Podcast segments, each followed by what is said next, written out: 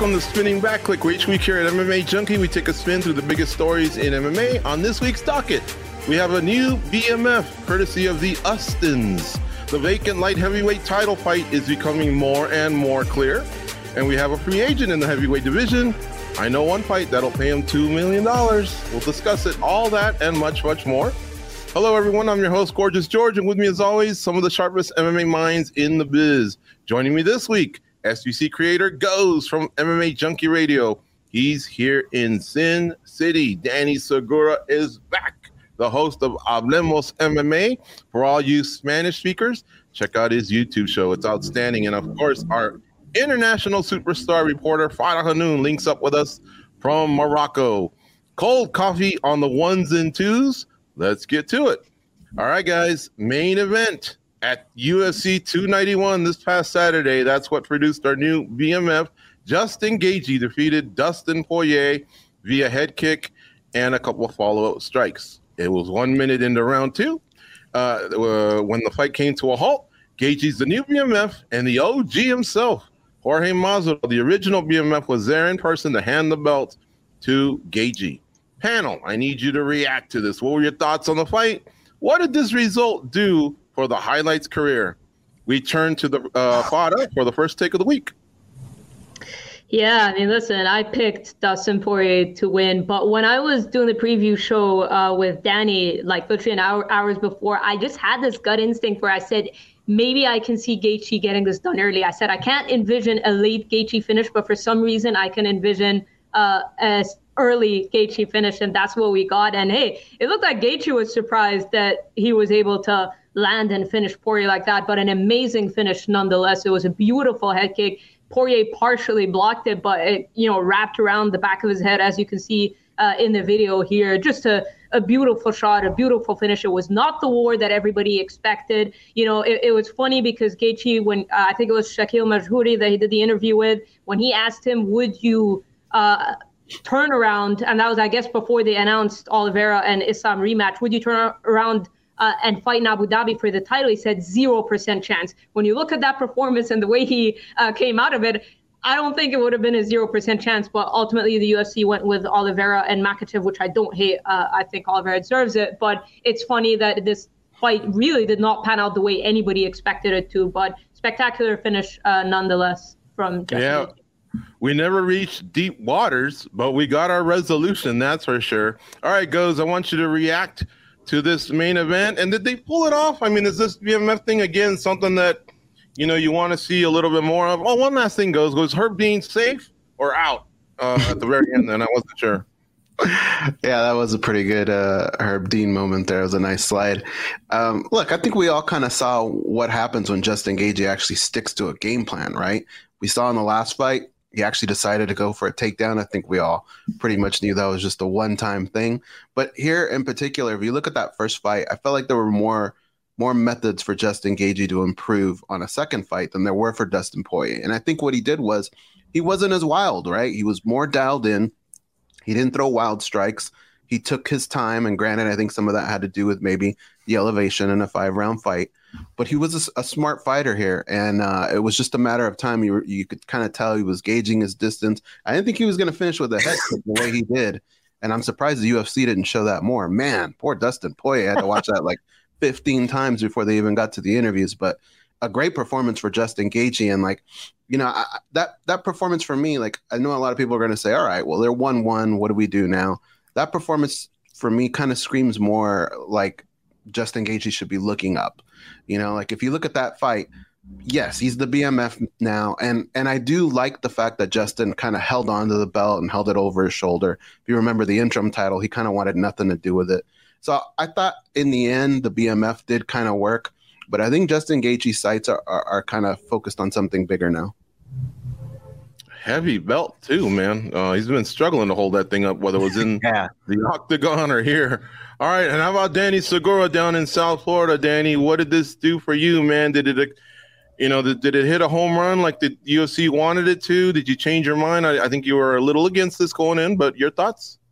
Yeah, I'm still not for the BMF title. Um, it just seems a little bit silly. I thought it, it seemed fine for the situation between Jorge Masvidal and Nate Diaz. But beyond that, I, I don't want to see it personally. I was excited for this fight before it was announced that they would be fighting for the BMF because this fight did get booked uh, before they they uh, sort of brought that up to that that championship standard per se. But it's just a title that I don't want to call it meaningless, but what does it mean? It's very confusing, right? And especially if they're going to start defending it now. I don't know if that's the case, but anyways, not a big fan of the whole BMF thing beyond Nate Diaz versus Jorge Masvidal. But still, the performance was amazing. The finish was great. I loved it. Uh, it was a fantastic uh, showing by Justin Gaethje, who is showing that at this point in his career, someone that's pretty uh, developed, pretty already in his mold, he's showing new wrinkles to his game. He's not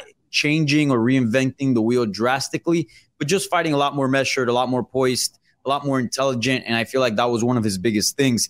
He will sometimes take unnecessary risks. And here, obviously, I think he will always take risks. That, that's his style, but they, they seem to be a little bit more calculated and it's paying off uh, clearly a, a much improved, a much better fighter this time around than the version compared in 2018.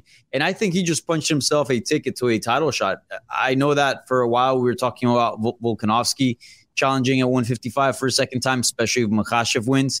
But I don't know. That knockout inspired a lot. And I kind of want to see Gaethje get another crack at the belt. I do feel like I kind of discarded his chances of becoming champion after, you know, coming up short against uh, Oliveira as well as Khabib. But nowadays, uh, can you rule him out? No, you can. I mean, I would certainly have Makhachev or Oliveira as favorites as of now. We'd have to see how they look come October because that could change things as well. But certainly, I see the fight a lot more even now with this performance in mind than before. So um, I'm all for Justin Gaethje making another title run, and I think he should be next. Um, Loki kind of want to see him fight for the belt uh, before Volkanovski does, just because I like having an order in things. And I think 155 belt should be defended for the most part against 155 contenders. All right. So you kind of answered some questions for me. I appreciate it, Danny. So you say you think Gaethje, I'll stay with you. Gaethje versus Oliveira and Makhachev. Gaethje would be an underdog, is what you're saying, against either one, right? As of now, right? They they could fight and look terrible, or like the winner could look terrible, right? Yeah. And then you go, okay, maybe maybe things change. But as of now, yeah, he would certainly be the underdog, but I don't think by a ton. You look at what Gaethje does, knocking out Poirier. I mean, the last time Poirier suffered a stoppage loss of that manner was against Michael Johnson, I think back mm. in like 2016. So yeah. you know, it's been a while. Like to do that to Poirier is is damn impressive, especially as is goes in fair mention, it wasn't the cleanest shot. Like Poirier got to block a good chunk of it, and yet it still knocked him out. So yeah, I mean, can you really discard him against Oliveira or, or Makhachev? I think it'd be extremely silly and, and foolish to do right. so. So yeah, I, am And in your that. opinion, in your opinion, you think he's ahead of Volkanovski now in the pecking order. Once the other two s- solve their problem, he's in. He's ahead. You're saying.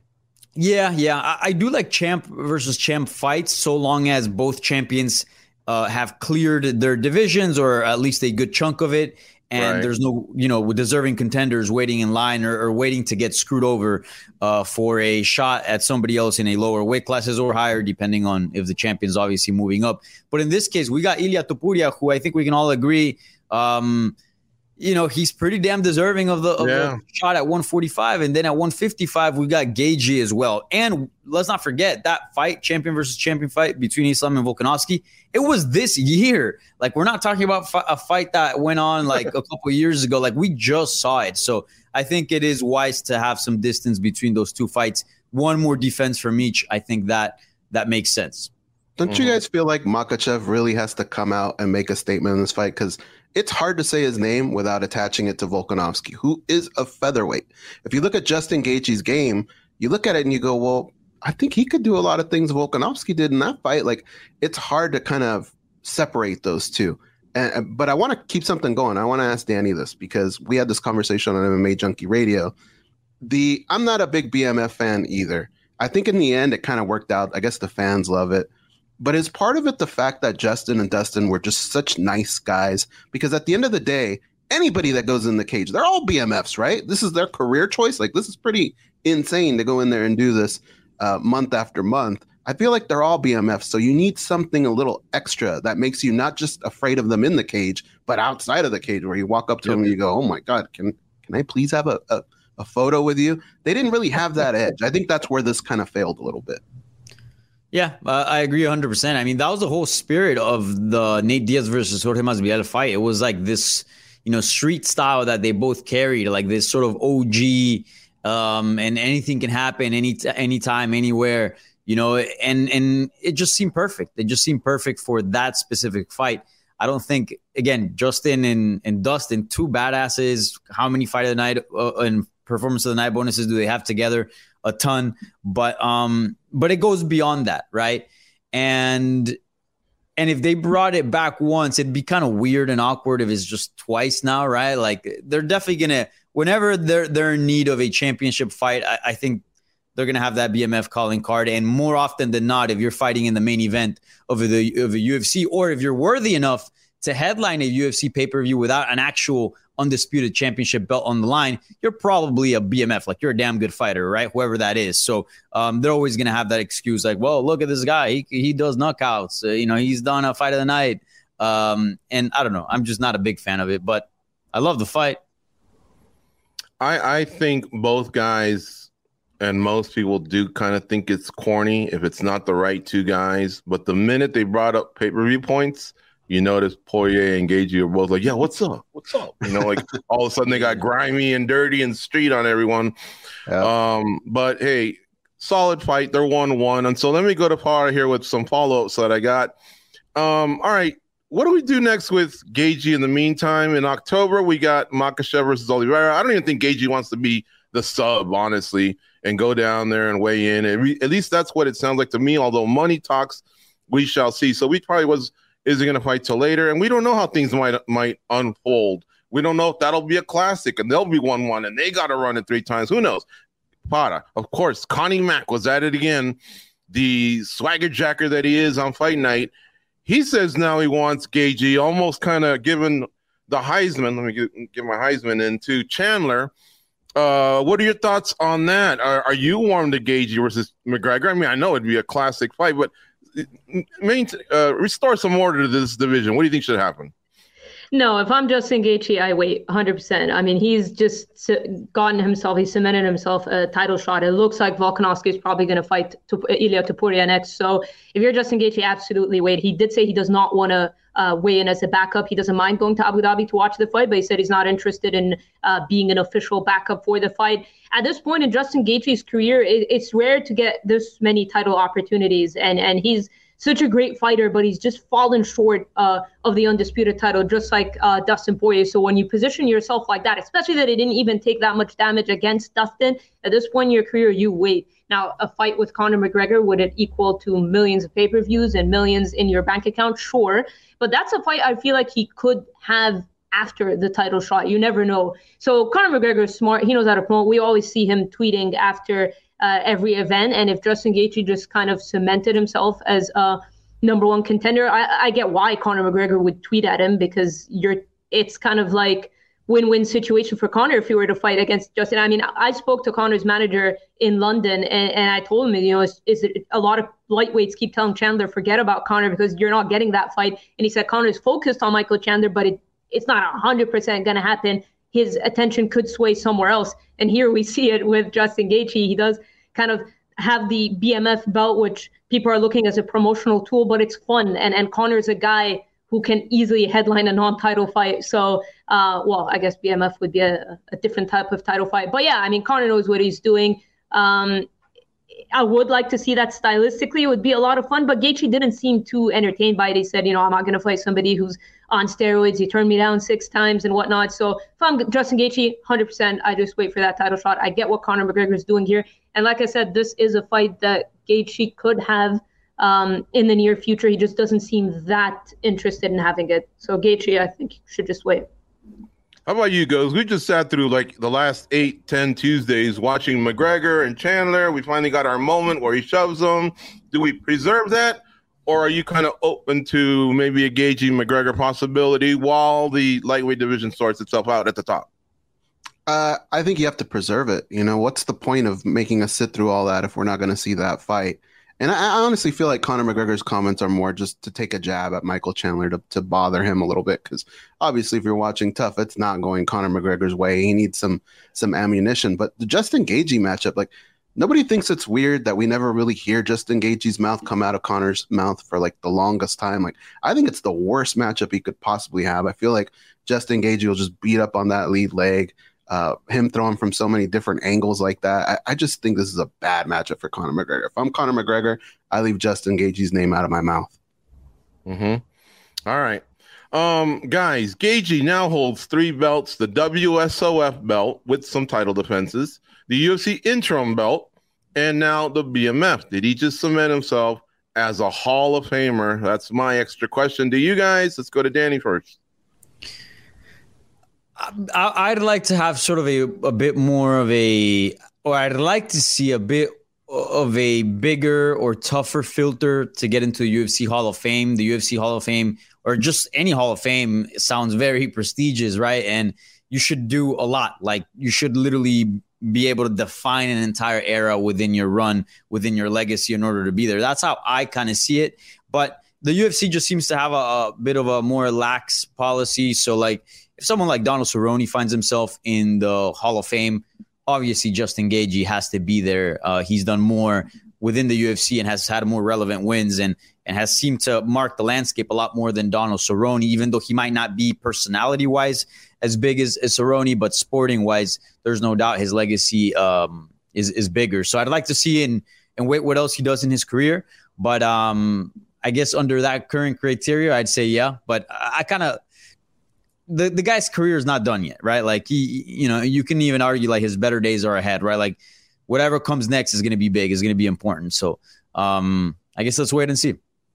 All right, how about you guys? What are your thoughts? That's three belts that he has, and he's the highlight, and he's got a lot of bonuses.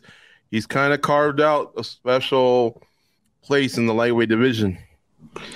Yeah, that's the thing is the UFC hasn't really drawn that line. You know, like right now, all we have to go off of is Donald Cerrone is your benchmark. And if that's your benchmark, then I don't see why Justin Gaethje doesn't get in. I mean, has a win over him, you know, and and his career has been pretty damn good overall. Even going back to World Series of Fighting, what he was able to accomplish there. So, um, you know, when we talk about some of the greatest fights in history, he's got some of those. So I think for sure he gets in, uh, but I think he'll even cement that even more with some of the the upcoming fights. By the way, folks, Gaethje versus Palomino one at WSOF. Watch that one if you haven't watched it. I mean, if you think you've watched all the Gaethje fights, and there's some great ones out there. Alvarez, the first Poirier fight. Uh, check out that one. Uh, that one's a treat. Farah, how about you? Does he get into your Hall of Fame uh, with, with these accolades that he has under his belt? Well, yeah, I mean, it's the same thing. If, uh, like both Danny and Goze said, if Donald Cerrone's uh, made it to the Hall of Fame, I think you know this. This goes back to what Daniel Cormier was kind of arguing about when talking about Jim Miller. If if they've kind of lowered the criteria in, in that regard, then uh, Justin's won an interim title. He's holds wins over now. Dustin, Michael Chandler. He's put himself together a good career, and he's still continuing to to notch wins. And who knows, could be undisputed champion uh, at some point in his career. So yeah, I, I I mean I would assume that he would have a place in the Hall of Fame. All right, fair enough. I think he's in. Um, but those that's years ahead of us. Still, he still have uh, more fights to give us. Um, all right, folks, listen. If you're watching live here, welcome. Uh, we're live every Monday, and you can participate in the show via this chat room here. Ask a question, leave a comment. The sharp questions get priority, like Norman Dale said in the movie Hoosiers. Make it a good one, strap and you'll make it here onto the show. Joseph Moses says, I was surprised in a good way. This was an early finish. I know Justin said that he didn't think he could turn it around for 294, but he looked like he wasn't even in a fight with Dustin. Joseph, I'll answer this one because the guy, the gang already addressed this. He just is not interested in turning it around in time for Abu Dhabi, even though we're still a full two months and three weeks away. He just does not want to do it. He'll await the winner of Oliveira versus uh, Makhachev. MMA Events Vlog says, What's up, guys? What's up, MMA Events Vlog? Anthony Anthony says, Am I wrong or was it to the back of the head and the neck kick? Justin never came close to shin versus Chin, it's fucking bullshit. Anybody want to address that one? I understand what he's saying because we always talk about the back of the head. Anybody want to address that one from Anthony Anthony? Uh, That was a clean head kick knockout, my opinion. I mean, there was no nothing illegal about that. Um, not even Dustin hit the Poirier ear. complained about it. So Yeah, he hits the ear. Pretty much, if you hit the ear, even your hand strike is not going to be illegal. So some of the foot comes in from the torque of the actual, you know. Well, first of all, the foot is going to bend a little bit once it connects with the head. So yeah, that's a legal strike, Anthony. Anthony. I answered it only because, and so did Danny, just because. Hey, there's, there's a lot of new fans that come along from time to time. So we're not just going to clown anyone that asked. Well, yeah, it's a, that was a legal strike. Anthony, Anthony. I'm gonna get the papers. Get the papers. It, it's different. It's difficult too with head kicks because you know your intuition is to turn your jaw, right? So a lot of times people say turn into it a little bit. That's why it seems like it hits you in the back of the head. But Yeah. no, there was nothing wrong with that one. yeah, usually even if, in a punch, if anything gets the ear, it's legal. Even if a lot of it, even if ninety percent of it lands towards the back, you touch some of the ear and you're good. Um. Anyway, here's one more. Scott Christian. I feel like many thought that this might be Justin's swan song, but it turns out it might be Dustin's downward slide. What do you guys think? Uh, anybody agree with that? we we will only find out until he actually returns, and then we see how he looks in his next outing, right? I, would say no, right? This wasn't like a Justin Gaethje, Tony Ferguson style beating where you know we just felt uncomfortable at one point and, and it had to get stopped, right? And it was just round after round. It wasn't an accumulation.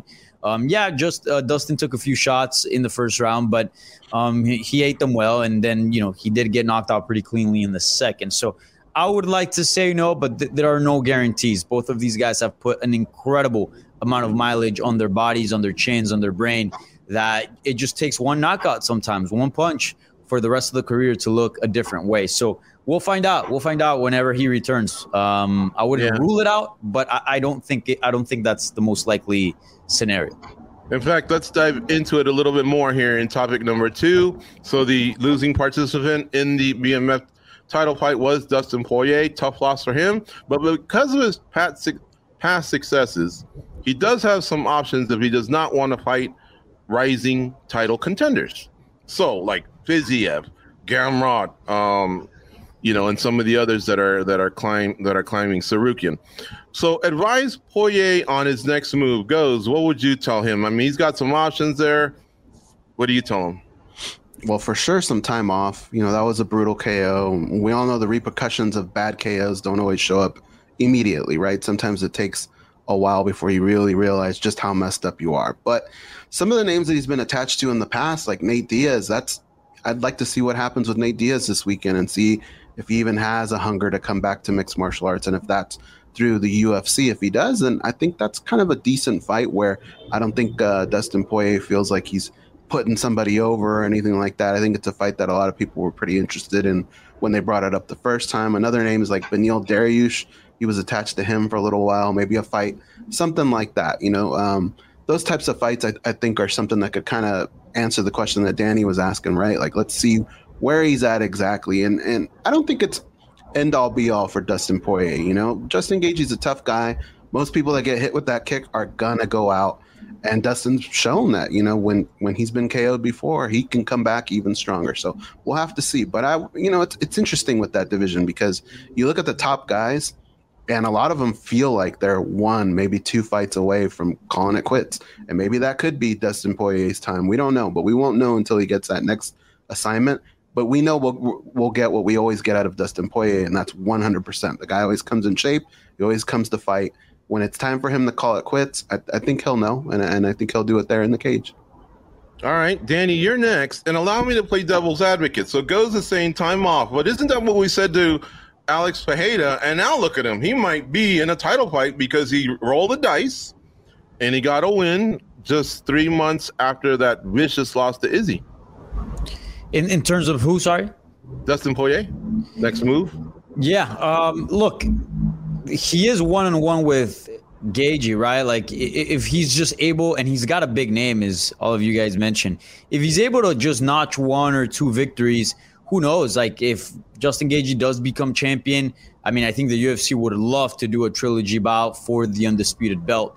Um, that would be huge. I mean, just the fact that these two headlined a UFC pay per view without an undisputed title on the line means you know that they are a draw that they can put some uh, put some uh, buys on that pay per view. So. So yeah, I don't think the chances for him fighting for a title have completely closed. Um, he's a very exciting fighter. He's a big name, so there's a lot of options for him. I do think obviously the door does shut a little bit, but um, I, I do think he still has a chance of fighting for an undisputed belt in the future, depending on how things shake out in the division. So I, I would just suggest again, long break, just because you know those type of knockouts are, are quite scary, and, and you do want to make sure that you're in the right state of mind and, and your health is quite pro, you know quite well. You don't want to roll the dice. I, I would actually say that what uh, Poatan did is ill advised, but it worked out for him. Um, and then just kind of wait and see what happens this weekend also with Nate Diaz and Jake Paul. Nate Diaz and Dustin mm. Poirier were booked briefly for a point in time. A lot of people were excited about that fight. Nate Diaz has said it over and over. He's going to go do his thing with Jake Paul, and then he wants to re sign with the UFC. If he wins, becomes an even bigger star, re signs with the UFC. We don't know what the hell is going on with Conor, so that might not even be a thing, you know, so long he doesn't go into the USADA testing pool. Uh, I think Dustin Poirier would be a, a good opponent for um, Diaz. Diaz has previously signed a contract to fight him before, so I think it could happen, or at least verbally agreed to fight him. So that that'd be a huge fight for for Poirier, and again, it would just kind of keep him in the realm of title contention. So um, it's not doom and gloom for Dustin Poirier. All right, Farah Hannoun. Last one. Advise Dustin Poirier on his next move. He's a big star. He's got some options. Here's the issue. Dustin Poirier said he's not interested in fighting rising contenders. He kind of just wants the big names, and and he mentioned even prior to the Gaethje rematch that Beneil Dariush didn't really interest him.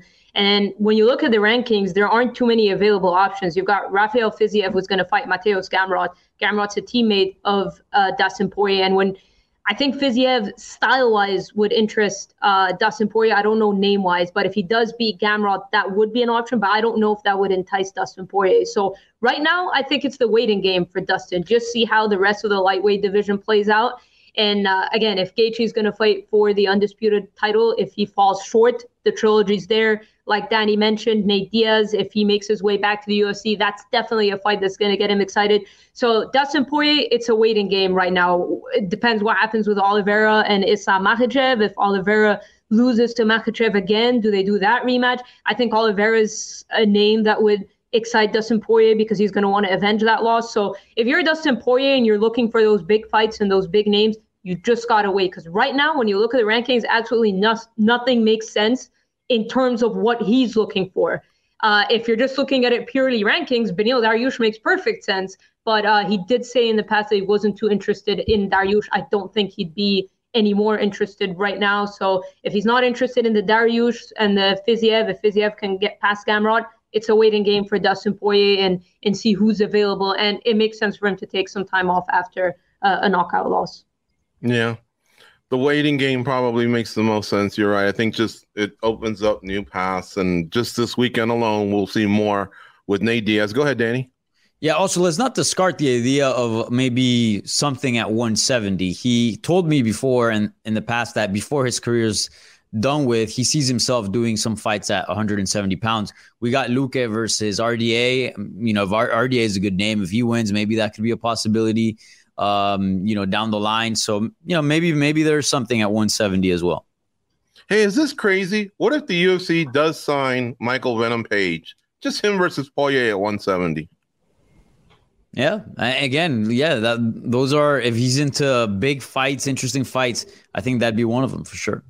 I wonder if he would what? look at Page as a young guy, rising guy versus the established star that he was at Bellator. Go ahead, Farah. You want to answer that one? Yeah, I'm saying like if he's going to do 170, which I, am not sure because he said that this was one of his most seamless cuts to 155. So Dustin seems content right now. But again, your mindset changes. They were talking to him right after the fight, and he said he had a seamless cut to 55. So he, he could have a different opinion later. But Wonderboy Thompson's another name that if he were to go up to 170, but I don't know who it was on Twitter that posted a picture of of it was Poirier and Chiesa and a, two other 70 pounders, and they're like, look, I mean, Dustin does not look big in front of these guys, so they're like cut that notion of saying that Dustin's a quote unquote weight bully or whatnot. He would not be big at 170. That's a comment somebody made. So it That's seems true. like he's okay. He'd be okay at, at 155 if he's uh, okay making the cut. But if you ask Dustin Poirier three, four months from now, he could have a different answer.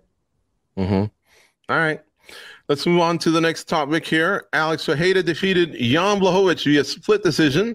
There was talk that this fight could should produce at least one of the two fighters who will compete for the vacant light heavyweight title.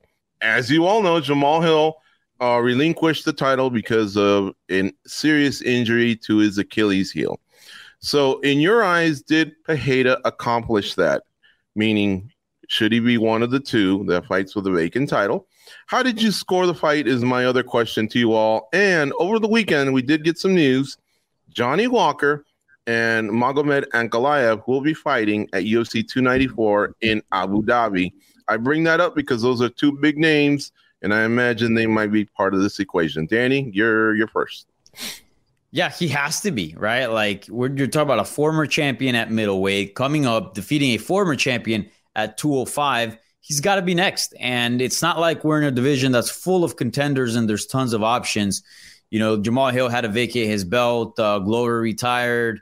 Um, you know, a lot of fighters are coming off losses. Prochazka also vacated his belt, but it seems that you know he's on um, on his on, on his way to recovery. So I think Poatan has to be one of the two that that end up fighting for that vacant belt. I think ideally you would want Prochazka just because he was the original champion that won the belt, never lost it, and had to vacate it. Uh, so he's probably seen as the best 205er right now. So I think, and plus action wise, like Poatan versus Prochazka, it sounds like a lot of fun. So I'm all in. I think that's option number one, but we do not know, or at least I don't know if uh, Prochazka has posted any update on his recovery. We know that he should be towards the end of his recovery, but sometimes – you know these things can extend and who knows maybe he's just ready to start training again who knows if he can actually endure a training camp and, and fight fairly soon um, I think the other option, and obviously that changed with his booking with uh, Ankalaev and, and, Johnny Walker, but I thought Johnny Walker would would have been a, a, phenomenal choice. He's in, in the top 10, three fight winning streak, Brazilian as well. You could have do this fight in Brazil. He has a really weird style, so it lends itself for a very interesting fight and that'd be a huge fight in Brazil. So I think that would have been a, a, solid B option. Obviously, it's still game is still on the table if he does his job in his next outing. So we'll see about that. But certainly, certainly, Poatan has to be next in the vacant title fight that they're going to book at some point in the future here at light heavyweight. Sorry, I'm laughing because just as you said, I think Johnny Walker should be in. It's almost like he reacted to you because mm-hmm, yeah. cold coffee goes to the B roll, and you got Johnny Walker there dancing He delighted to hear what Danny Segura's take is on all this. All right, Farah, how about you? That was a live shot, by uh, the way. What's that? so that, that, was a live shot, by the way, of Johnny okay. Walker. Danny, what was your score? Did you give me your score on the fight? Did you agree with the judges? Yeah, I agreed. I had a 29, well, with two of them. Uh, I had a 29 28 for for Pereira. Uh, clearly, he lost the first round. There's no doubt about that. And I thought yeah. he did the most damage in rounds two and three.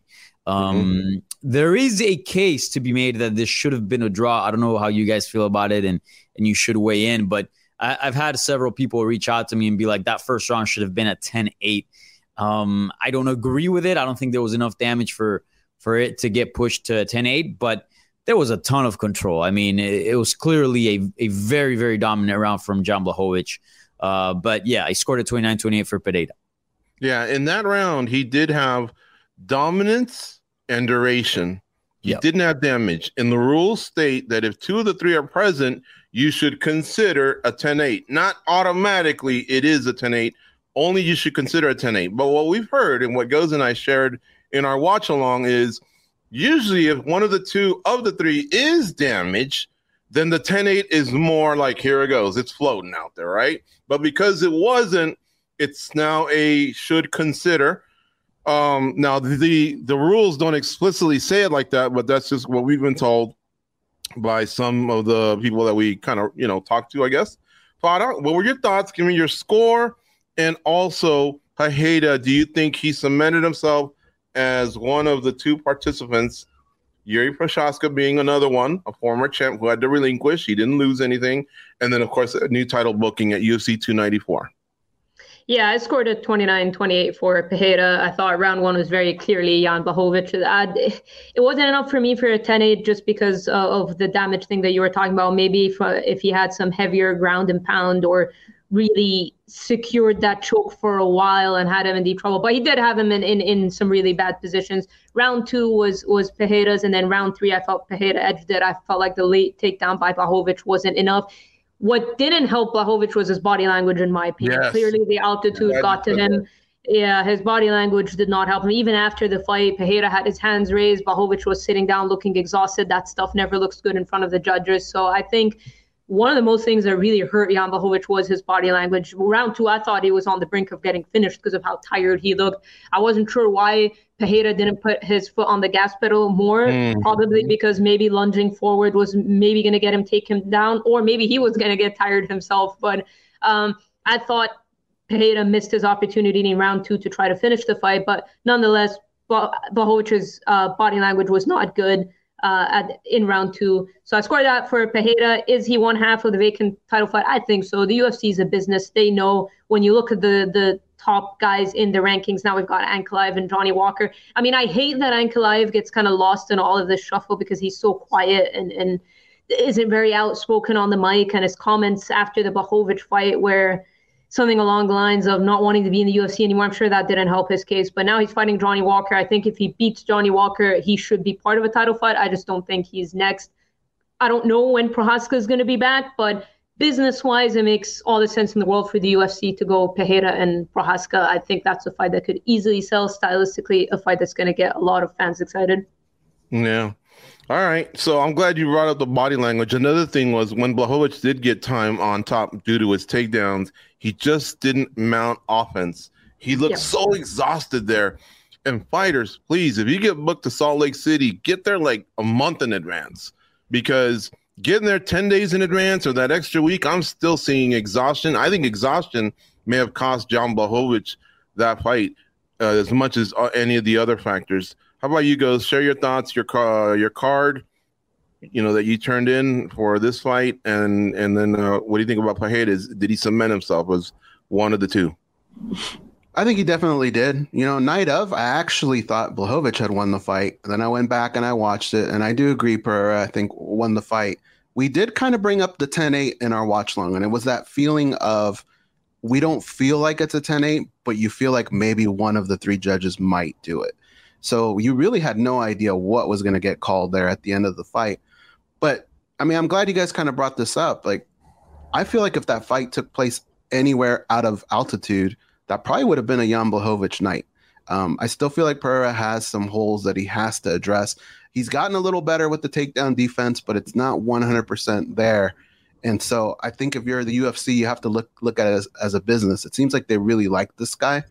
And I think you need to give him that position right now. Jiri makes too much sense. I think those two guys, you put them together, it's going to be fireworks. It's a great fight. It just feels like they're the ones that are leading right now. And I'll be honest, I, I think I might actually lean towards Pereira in that fight. Yeah, and as a former champ, I just think, and especially willing to fight so quick, he scored some points this weekend. So I think he's going to definitely be one of the two for sure. I consider Prochazka just out until he declares himself back in. Of course, he could do that via fight booking, but I think the winner of the fight in Abu Dhabi will fight Pereira until again we hear that Prochazka's in. But maybe you all have better context than I do. I just haven't heard that he's officially back. I keep hearing that, um, you know, he's training and you know the kind of the stuff that you normally hear. Is he part of Team Audi or is he with Tim? Do you know, uh, Farah? You just talked to Audi. He's, yeah, he's he's with Tim. Like okay. he's part of Tim's yeah group. Yeah. Yeah, so that that management boutique kind of split in two there. Um, all right. Well, look, we'll just worry about it when when we find out what the next one is. We just go off the info on hand. Topic four: Derrick Lewis defeated Marcos Rogerio de Lima via TKO, a jumping switch knee kick, knee strike, got things going for the Black Beast. Thirty three seconds in, and it was all over. Then we learned about Lewis's free agent status along with his hot balls. Um, so guys, I want to know how urgent should, the, should what kind of urgency should the UFC have in re-signing this guy? I heard Salt Lake City was just popping for this guy from the minute of the walkout to him winning to everything he was saying. They were hanging on his every word. This guy's a star no matter what. Or should he test free agency and pursue the big fights that are out there. Farah, back to you for the first take. It's tough, right? Because Derrick Lewis said he wants to stay with the UFC, and Derrick Lewis has proven to be a guy that can be a star on his own. It doesn't really matter who the dance partner is. This guy's fought everybody. That's my only concern. Like, who's left for him to fight in the UFC? And he said he has another title run left in him, but this guy's fought uh, kind of the rising stars, the Sergey Pavlovich. He's fought for the interim belt. He's fought Francis Ngannou. He's fought everybody. So I just wonder who's really left for him to fight in the UFC. But seeing what he said, wanting to resign the UFC, having another title run in him, um, I think the UFC should resign him. He stole the show, uh, and it's crazy to think that this guy was on the prelims and then he got bumped up to the main card after the cancellation of Wonder Boy's fight. And look what he did. This guy knows how to capitalize uh, on his mic time and, and even media day. This guy is just very unintentionally funny. Uh, had the crowd on their feet. His post-fight celebration was hilarious. So yeah, I mean, if you're the UFC, you want to re-sign Derrick Lewis. Now, of course, everybody's talking about the Francis Ngannou rematch and him, you know, that's the guy. That's the guy that should fight Francis Ngannou in the PFL and MMA. But what after for Derrick Lewis is the question. So it's like, if Derrick Lewis was looking to call it a career really, really soon, because he's talking about title runs, if he's saying he has another title run in him, does not sound like a man who has one or two fights left in him. But if he were to call it a career very soon, then yes, I would say Ngannou's the right play. Make a big bag. Doesn't matter what the outcome is. Get out. But if he's talking about wanting to stay in the UFC and having another title run in him, does not sound like a man who's done fighting. So that's why I'd say if you're the UFC, you want to re-sign this guy. He's a star. He's entertaining. Uh, company leader for most knockouts in UFC history. He's reclaimed that. I'm sure he doesn't mind putting a few more so he could be ahead of the race. Mm-hmm. All right, uh, Goze. How about you? What are your thoughts, man? He's got some abs too. Let's not forget. Mm-hmm. Taking it more serious now. For sure. I mean, look, Francis Francis Ngannou may not be fighting in the UFC, but he's still making an impact on the UFC's bottom line, right? Like this is one of the first times where we feel like we're going to have that Ngannou effect. It's raised his head for the UFC because now they have a decision to make, and I think that's kind of interesting that Derrick Lewis even brings that up in his post-fight speech. I mean, we all know an opponent of Francis Ngannou is going to get at least two million dollars, right? That's a big deal. And George, how many times has Derrick Lewis told us to our face? He almost threw me off of that boat in Virginia for asking. The belt to him just doesn't mean anything. It's all about making money. And this is a good opportunity for him to make money. So, what do you do now if you're the UFC? I think you have to sign him. I think you have to send that message. If you do that, you take somebody off of that plate for the PFL. It forces them to find somebody else to kind of uh, make people want to tune in and watch Francis and Ngannou fight. If Derrick does go to the PFL and he gets a win, I think there's just no way you don't do the rematch, right? You put that much money into Francis Ngannou, you got to do that. And I have to imagine again, that's another two million dollars. That's four million dollars that Francis could or that Derrick Lewis could possibly make over there. So it's really interesting what's going on here and to see the effect that this is finally going to have uh, on the UFC and for fighters. Like really the, the the people that are winning right now are the fighters in general, right? Because now you're starting to see a little bit of change. Now there is some discussion. So we'll have to see what Derrick Lewis decides on doing. If the UFC is going to sign him or re-sign him, they're going to have to offer him. They're going to offer. They're not going to give him two million dollars, but they're going to have to give him something that makes him happy. And sometimes that's hard to do with Derrick Lewis. So it's going to be real interesting to see going forward. But that Francis Ngannou effect, it's here, and we're going to see this happen more often.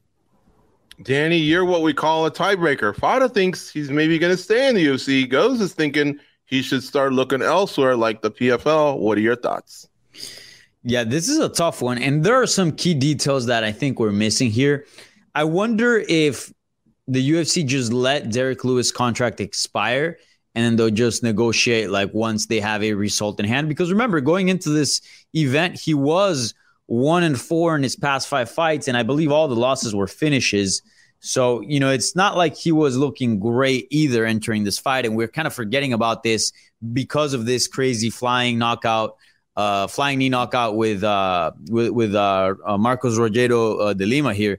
But um, I think that vastly changed the narrative. If he would have lost here, I think the narrative would have been completely different. And maybe there wouldn't have been that much appeal to see him against Francis Ngannou. But now things are vastly different. So I wonder if the UFC let the contract expire or if they actually actively try to re-sign Derrick Lewis and he's like, eh, you know what? I, I heard the news of Ngannou. I want to test free agency and see what – you know what what my uh, fortune uh, turns out to be by by fighting out the contract. So I think that's a that's a key detail because if he did choose not to resign with the UFC and a contract was offered prior to this UFC 291 fight, um, maybe maybe maybe he does really want to go to PFL and maybe he's just saying, "Hey UFC, I want to stay here to see if the UFC you know adds some zeros to to his check."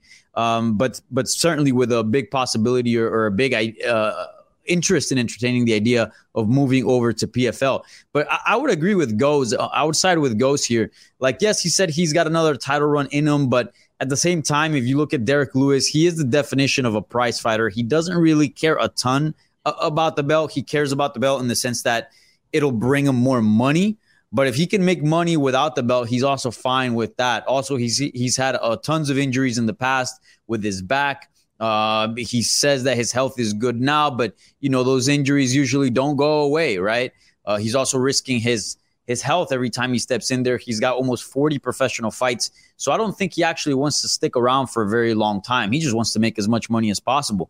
And if he can do that against Francis Ngannou in just one fight or two fights, maybe fight somebody else at PFL after that, um, I think he'd be ready to do that and, and, call it quits. Also, I think the $2 million were sort of a base minimum to any opponent that is given uh, to Francis Ngannou. But Derrick Lewis is not just any opponent. This guy has headlined 10 UFC events, clearly one of the biggest names current heavyweight in MMA, and has history with Francis Ngannou. They have some bad blood. Remember, those uh th- that build up to that fight, the fight might have not been good, but there was some bad blood, uh, some some heated aspects to the fight. So I think now with Ngannou, you know, uh, certainly an elevated status, Derrick Lewis as well Plus, I don't think the fight would play out the same way the first one would do.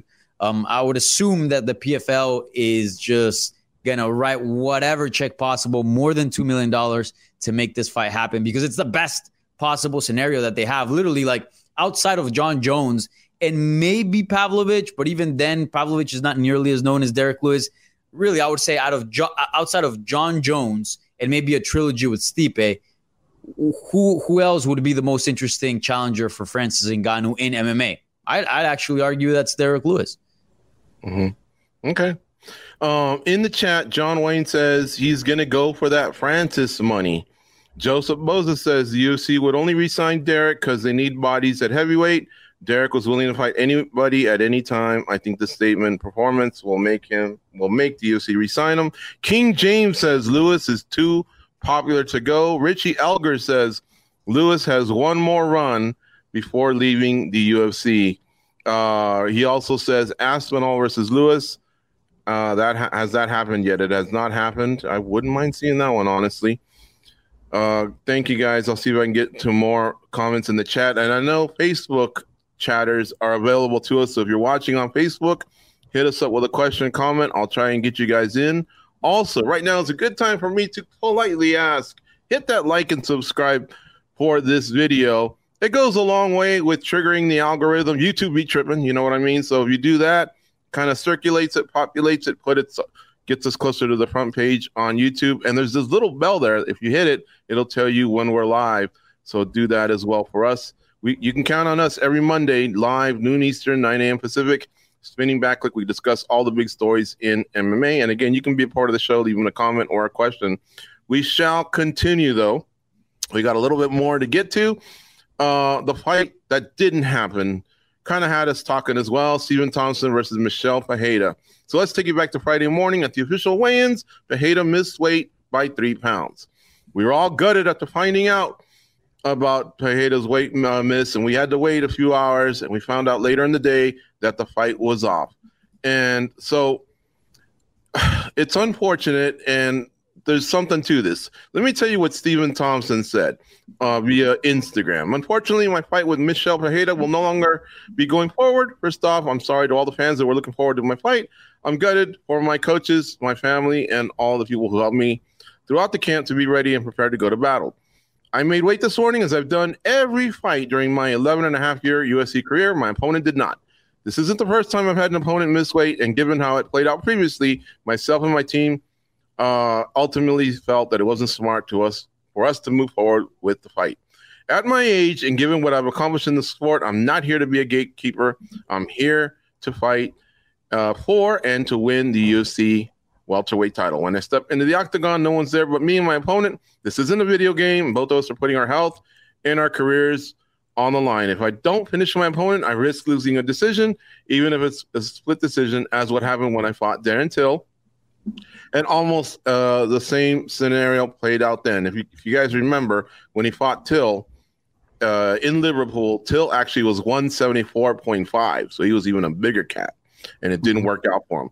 Fighters, he continues, fighters who miss weight face far too few consequences and are often allowed to fight with a significant competitive advantage. This appears to be happening more and more these days. Hopefully, the decision to not move forward with the fight will discourage others from missing weight in the future. I also hope to encourage fighters to the that face this situation to follow suit and not allow this to happen to them. I'm healthy and I will look to get in the octagon ASAP, but on the level playing field as I continue my quest of winning the UFC welterweight title. So that's from Stephen Thompson. Stephen, a note from me. Please use paragraphs going forward. That was a tough read for me. But yeah, guys, what were your thoughts on this? And and according to our colleague Mike Bohn, he did not even get paid his show money, even though he weighed in and made weight. He elected not to take the fight. So my question to you guys is the UFC not being so understanding here, was that fair or foul on their end? And even from Stephen Thompson, were you happy with his decision or not? Goze, you first. I think it's foul for the UFC. It's a foul. Um, but what they're doing, I mean, make no mistake, they're sending a message to the rest of the roster, right? This is what happens if you don't go out there and fight. At the end of the day, I understand Stephen Thompson, what we want is a fair fight. We want to determine who is the better fighter. And, you know, I get it. Fans that are going to the arena, they bought tickets. That might have been a reason why. Maybe it was a fight that put them over the edge, or who knows. But this is in boxing, right? In boxing, you lose a big fight, that's it. Your card is scrapped, right? Uh, this is mixed martial arts. That's why they stack the cards. You can afford to lose a fight here and there. So, yeah, I mean, I feel bad for the fans, but at the same time, this just kind of happens. That's why we have stacked cards. You win some, you lose some. But for Wonder Boy, like to to not have your opponent go through the same thing you had to go through. I know three and a half pounds doesn't sound like a lot on paper, but it really is. And it's the fact that one guy had to put himself through hell and the other one didn't. I understand what he's trying to say. But you also have to understand that the UFC has kind of sent messages like this before. You know, they they want you to go out and fight. How could you let down the fans? They they start with all that type of stuff. So you know there's going to be repercussions, and that's one of them. Now, Stephen Thompson, he's fought a lot of big fights in his career. He probably has the money where I'm sure this stings, but it's not going to end his life, right? Not every fighter on the roster can do that type of stuff. A lot of fighters on the roster end up having to fight, even though they do feel like they're going into an unfair fight they don't have the choice that Stephen Thompson has. So I think it's a foul on the UFC. I understand where Stephen Thompson is coming from, and uh, I, I, don't hold it against them. But you know what? Good luck booking your next fight. I think that's going to be very difficult. You're going to go somewhere you don't want to go. You're going to fight someone you don't want to fight. That's just kind of how it happens in the sport. All right, Danny, your thoughts? I think ultimately Stephen Thompson made the right decision. Uh, Farah and I discussed this uh, at length in the preview show for the card. Um, look, his goal is to fight for the belt once again. I think the chances of that are not very high, but there are some chances there. He is a big name. He is in the top 10. He is coming off a win. If he's able to maintain healthy, get a couple more victories, and if the division kind of pans out in a way that they're in need of a name contender, um, you know, he's right there. He's right there. And at 40 years of age, he's got a very small margin of error. I would actually dare to say no margin of error. The moment that he loses from now on, I think he can say goodbye to any title hopes because at this point, he needs all the cards in his favor for just to have a chance, not even a guarantee. And again, time is of the essence here with uh, Stephen Wonderboy Thompson being 40 years old. So he made the right choice. As far as whether um, it was fair or foul for, from the UFC to not pay Thompson his show money. Well, I'd like to see him get paid, right? He did everything that he had to do, and they signed a contract that they were going to fight at 170 or 171 pounds. Michel Pereira didn't live up to that. The contract is no longer valid because that's what it was stated.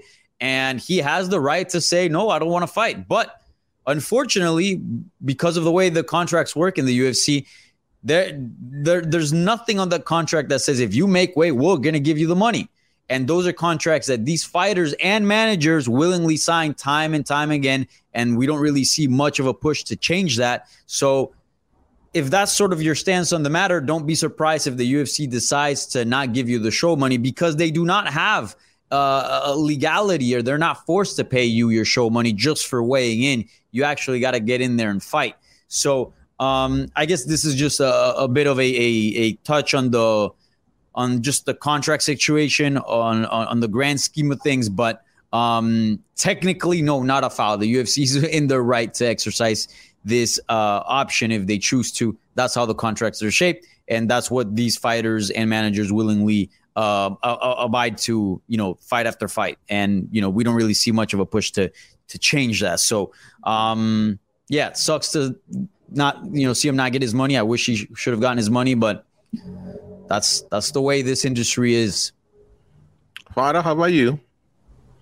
Yeah, listen, I'm, I'm not surprised to see that he didn't get paid his show money because basically what, what Danny said right there, um, it's it's what is expected. Does it suck? Yeah, it sucks, and I I don't disagree uh, with his choice to not fight because at the end of the day, Pereira's ranked what number 15, I believe. What what happens if you lose to Michel Pereira? Are you no longer ranked welterweight? When is the last time Wonderboy wasn't a ranked welterweight? And at this point in his career, at 40. Uh, you know, he still has another title run in him. He said, I don't want to be a gatekeeper. He's had to fight a lot of these rising guys, the Vicente Luques, the Jeff Neals. He's accepted to fight all of these guys. He's not a guy that has turned down uh, fights in the past. I know he recently said he'd rather not fight a grappler and, and fight more entertaining style fights. He got that in Michel Pereira, but um, this was kind of a big risk, low reward fight for him in Michel Pereira. So after the weight miss, after everything that happened with him uh, when he fought Darren Till in Liverpool, lost a decision. Darren Till came in heavy. He just doesn't want to relive that again. And at least Darren Till back then uh, was one of the top stars in the UFC with Michel Pereira. Uh, he had a lot to lose if he were to lose that fight. So I don't blame Wonder Boy for choosing not to fight. Uh, I expect him to be rebooked very soon. And, uh, you know, I, I, believe it's what you said. I mean, he could afford to um, not fight. I don't think he's in dire need of, of the money. Um, so yeah, it sucks that the UFC did it. It's not that I, I agree that they shouldn't get paid, but I'm not surprised to hear that he didn't get paid as much as it sucks. Go yeah, said I, that, but I'll gladly take the credit. I think he should have gotten paid. He weighed in. They've set that precedent in the past. I think way more than not. So I think he should have got paid. Three pounds is a lot. Um, and I thought he gave a great explanation, and that's why I powered through that and read it for you guys. But all right, let's get to some rapid fire. Let's go real quick on these guys, and then we'll wrap things up for this week. Tony Ferguson's lost six in a row, but he still pops with the fans, as we've seen in the past. Sam Alvey, Sean, not Sean Penn, BJ Penn, they've gone through these horrible runs, but the UFC continues to book them. Uh, what do you think, Danny? Uh, UFC gonna stick with Ferguson? Make it quick, please. I'd be shocked if they do. I mean, we are talking about a six fight losing streak, getting finished in his last three fights. Remember, he's also had some issues outside of the cage uh, with legal issues, DUIs, and that's something that the UFC doesn't necessarily like to be attached to. Obviously, if they had the choice, um, those are bad headlines. And at this point, you know, I would assume that Ferguson has one of the pricier contracts. I'm not saying it's super high, but certainly is not a $10,000, $10,000 like a rookie. And at this point, what does he offer at this point, right? Like six fight losing streak. So I'd be shocked if he sticks around in the UFC. All right, we're a little short on time, so let me go straight to the next one. This one will be for Farah. Michael Bisping says Tom Aspinall would run through Jon Jones like he did Marcin Tybura. What are you giving to Michael Bisping? A fist bump for saying that? A yellow card because he's a little off, or a red card because he's really, really off on that one? This is Jon Jones we're talking about, Farah. Yeah, I mean British bias, I guess. I mean, look, uh, Tom Aspinall is great. By the end of the day, we're talking about Jon Jones. There is nothing based off what we've seen from Jon Jones and how great he is and, and his legacy and everything he's done for us to ever say that anyone's gonna run through him. So I love you, Michael Bisping. I know Tom Aspinall is your boy, and As- hey, Aspinall is very talented, but to say he's gonna run through Jon Jones is pretty crazy. All right, well, that sounds like a yellow card, so we'll give him the yellow card for that. Last one's for Goze Nate Diaz versus Jake Paul. It's finally here Goze. It's on Saturday. Are you in, man? After all this, are you going to order this bad boy, or are you and Laura going to go check out Barbie on Saturday night after Font and Sandhagen? I think I'd rather fight Nate Diaz than watch Barbie, George. So I'm I'm I'm in on this one, but it's not the kind where if nobody shows up, I'm ordering it. I need a couple buddies to pitch in to watch this because come on, we just had big boxing, we just had MMA. Now you want me to give more money? I'm gonna need to do this as a group. Sounds fair. All right, guys. You guys did an outstanding job, as you always did, as you always do, I should say. Uh, comments and questions were awesome. Cold Copy was killing it on the ones and twos with this B roll. I, I, of course, took it to another level. I was fantastic. Guys, we'll see you here every Monday, noon Eastern, 9 a.m. Pacific. We're the Spinning Back Clique. It's live. It's for you. It's on Facebook. It's on YouTube. Subscribe to YouTube because you'll get a lot of these great videos. You can see past Spinning Back Cliques, a lot of the post-fight coverage from UFC 291, all the stuff leading into Diaz versus Paul. Whatever you want, we're here for you. Hit the like and subscribe one more time. It'll definitely help us out, and we'll see you all next week. Take care and go out and be a champion.